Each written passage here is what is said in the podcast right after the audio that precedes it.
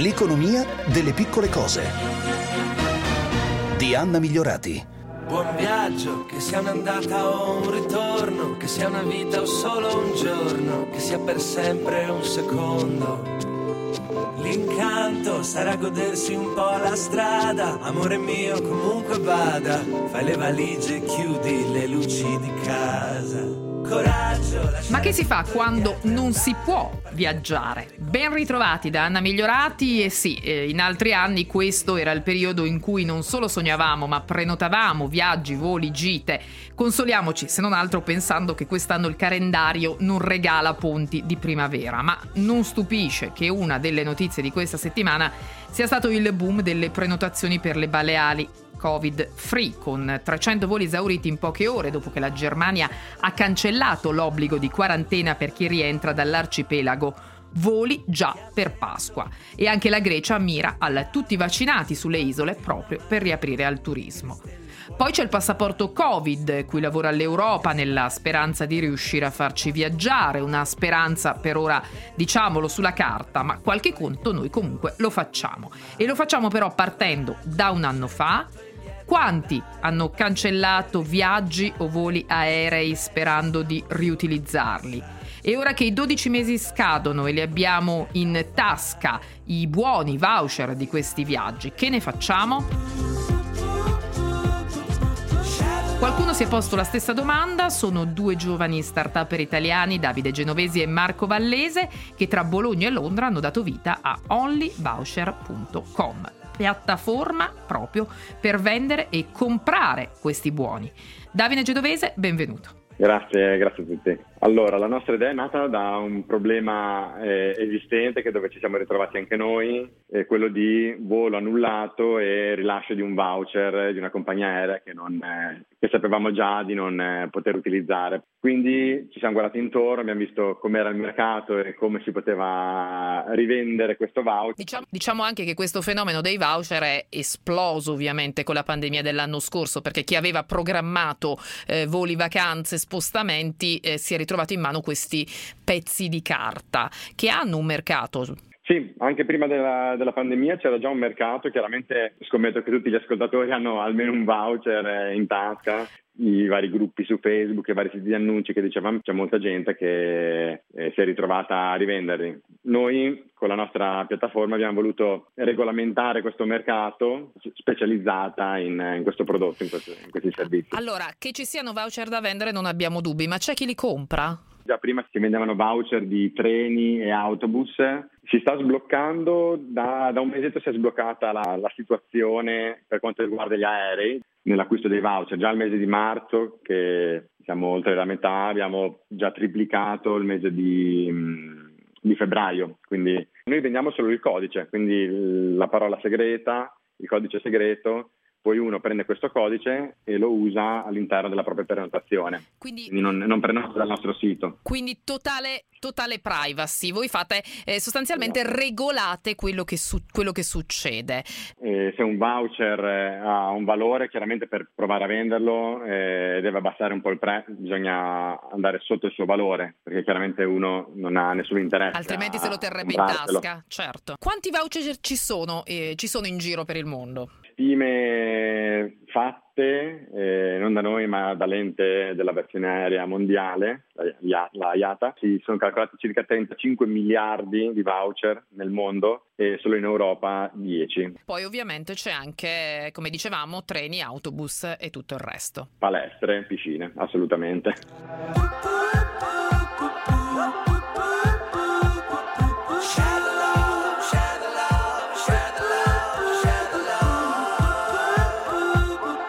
Se le Baleari sono prese d'assalto dai tedeschi, da noi molte regioni si stanno blindando per scongiurare arrivi di Pasqua che sarebbero troppo pericolosi, soprattutto nelle seconde case. Allora saluto anche Gianni Chessa, assessore al turismo della regione Sardegna. Che le pare? Eh, va bene fare marketing del proprio territorio, eh, ma non a tutti i costi, anche la grande responsabilità dei turisti che vengono in Sardegna o chi vorrebbe venire in Sardegna eh, di farsi eh, un tampone, comunque un certificato di negatività o comunque chi ha avuto la fortuna o la possibilità di fare il vaccino con eh, il certificato di vaccinazione. La vostra prospettiva a questo punto è l'estate? Puntiamo molto di più ormai eh, la vita sulla, sull'estate, da giugno in poi, perché il turismo sarà un turismo di last minute, minute fin quando eh, non ci sarà una chiara situazione e si dirà a chi vorrà eh, spostarsi come deve spostarsi e a quali condizioni di garanzia di salute, di tutela della salute. Quindi lasciamo alle Baleari il turismo di Pasqua, puntiamo su quello più sicuro d'estate? Io direi per noi sarebbe meglio così. A noi ci serve un altro mese, mese e mezzo eh, di tempo. Noi abbiamo bisogno di persone che vengono in Sardegna di turismo, ma abbiamo anche bisogno di mantenere la sicurezza e la salute. Ripartiti eh, in estate, quanto ci vorrà per tornare a dei livelli eh, sostenibili di turismo? La Sardegna sostanzialmente, storicamente, il turismo lo raccoglie in quattro mesi all'anno l'80%. Quest'anno eh, recupereremo come abbiamo recuperato in parte eh, lo scorso anno, pensi che noi abbiamo fatto circa eh, 11 milioni di presenze su 15 del 2019 in, in, un mese e mezzo. Quest'anno ci sarà una voglia di ripartire, di viaggiare, però per recuperare ci vorranno una o due stagioni. Un indotto di 80.000 persone in Sardegna solo sul comparto turistico non è poco. Noi siamo 1.600.000 abitanti, si può ci vorranno secondo me, però l'importante è ripartire. Grazie allora intanto. Grazie a lei. Ripartire con un turismo e un modo di viaggiare però tutto da ripensare. Per eh, guardare ancora agli altri, nel Regno Unito il Premier Johnson ha annunciato riaperture per i voli dal 17 maggio e la deadline ha già fatto esplodere le prenotazioni di voli verso Grecia, Spagna, Turchia e anche Italia.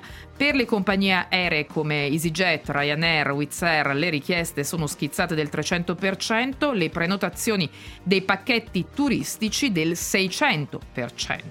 Non solo, le compagnie aeree puntano sulle facilitazioni per i passeggeri con il cambi di volo, maggiore flessibilità, costi minori per spostare le date. Un'inversione di tendenza? Facciamo i conti. Ringrazio, allora torna con noi Giovanni Bastianelli, direttore generale Enit. A voi, grazie a voi. Parlavamo di passaporto Covid, passaporto vaccinale, come vogliamo chiamarlo. Come vedete l'idea? No, l'idea è senz'altro, eh, diciamo, positiva nel senso che non se ne vedono altre. Diciamo che non può cominciare solo un paese ad aprire. L'Europa eh, è una destinazione, diciamo, che ancora nel mondo eh, rappresenta la percentuale maggiore dei, dei turisti no? in, in, entrate. Quindi è giusto che, che, faccia un'operazione di questo tipo. Ma ho paura che non sia velocissima, ecco questo. Ci sono paesi che ci provano, raccontavamo delle Baleari, alcune isole greche, voi come lo vedete? No, no, no, non mi riferivo diciamo, a un paese particolare, intendevo ci troviamo in una situazione, eh, il trasporto aereo è stato fermo ed è ancora fermo e quindi quando manca questo che è il mezzo principale per gli spostamenti internazionali, eh, diciamo, eh, non può ripartire se non con una scelta globale di una regola, no? nel senso che è impensabile eh, diciamo, che il turismo riparta come un giro di chiave in una macchina che prende parte tutto. Qui si tratta di fare un passo alla volta con queste compagnie aeree che prima di ripartire al 100% dovranno e vorranno essere sicure di avere dei viaggi che diano reddito. Eh, lei si sta riferendo alla prossima estate. La prossima estate, diciamo, eh, la caratteristica principale sarà quella che il turismo domestico per tutti i paesi sarà la cosa più normale che dobbiamo attendere, la cosa principale. Spostamenti tra paese e paese saranno sicuramente minori, m- molto di meno di quelli del 2019 e quindi tutti i paesi stanno facendo ampia risorsa al mercato interno, ma sia come una cosa necessaria, ma anche come una politica. Mantenere al proprio interno il consumo turistico dà quella boccata d'ossigeno. Dobbiamo aspettarci un'altra estate last minute di seconde case, insomma? Ma più che di seconde case, io direi una, un'estate sicuramente ormai last minute, no? nel senso che le prenotazioni, soprattutto dall'estero verso l'Italia, a quest'ora erano già avanti, no? Qui il, il, il, livello di incertezza è enorme, nel senso che, anzi direi totale, sicuramente la gente aspetterà, perché il turismo di prossimità che c'è stato l'anno scorso significa soprattutto viaggiare in sicurezza e quindi lo scegliere l'auto come mezzo principale ed è perché è sicuramente è, è pensato come il mezzo più sicuro e la prossimità vuol dire andare in vacanza in un posto che se per caso succede qualcosa si può tornare a casa. Quindi non basta mettere in sicurezza qualche area. Diciamo che non è questo, il problema non è questo, il problema è che noi, noi, abbiamo circa mezzo miliardo di presenze turistiche all'anno, quindi i numeri in Italia, quindi i numeri sono enormi, non possiamo pensare di rimediare. Insomma, non si risolve con un'isola. Ecco, bravo, ecco, ecco, appunto, nel senso che noi il problema vero in questo momento, è inutile nasconderselo, è i numeri non tornano per il, per il turismo nelle grandi città. I numeri di turismo straniero, ma i numeri anche in valore assoluto, le hanno sempre date le nostre grandi città d'arte e in questo momento sono a quasi zero ormai da un anno e quindi, ma questo vale per l'Italia, ma vale anche per la Francia con Parigi, oppure Barcellona e Madrid per la Spagna, la stessa Londra, cioè vale per tutti.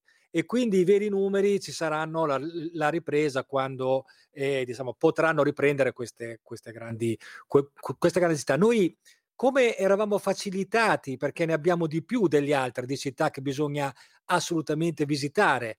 Siamo un po' più danneggiati perché proprio queste città viaggiavano al 70-80% di turisti stranieri e quindi ade- e soprattutto a lungo raggio. In questo momento col trasporto aereo fermo queste città stanno soffrendo tanto e se le cose sono così dovranno soffrire ancora un po'. Firenze e Venezia che tra l'altro hanno presentato insieme per il rilancio delle città d'arte un documento per provare a ripartire.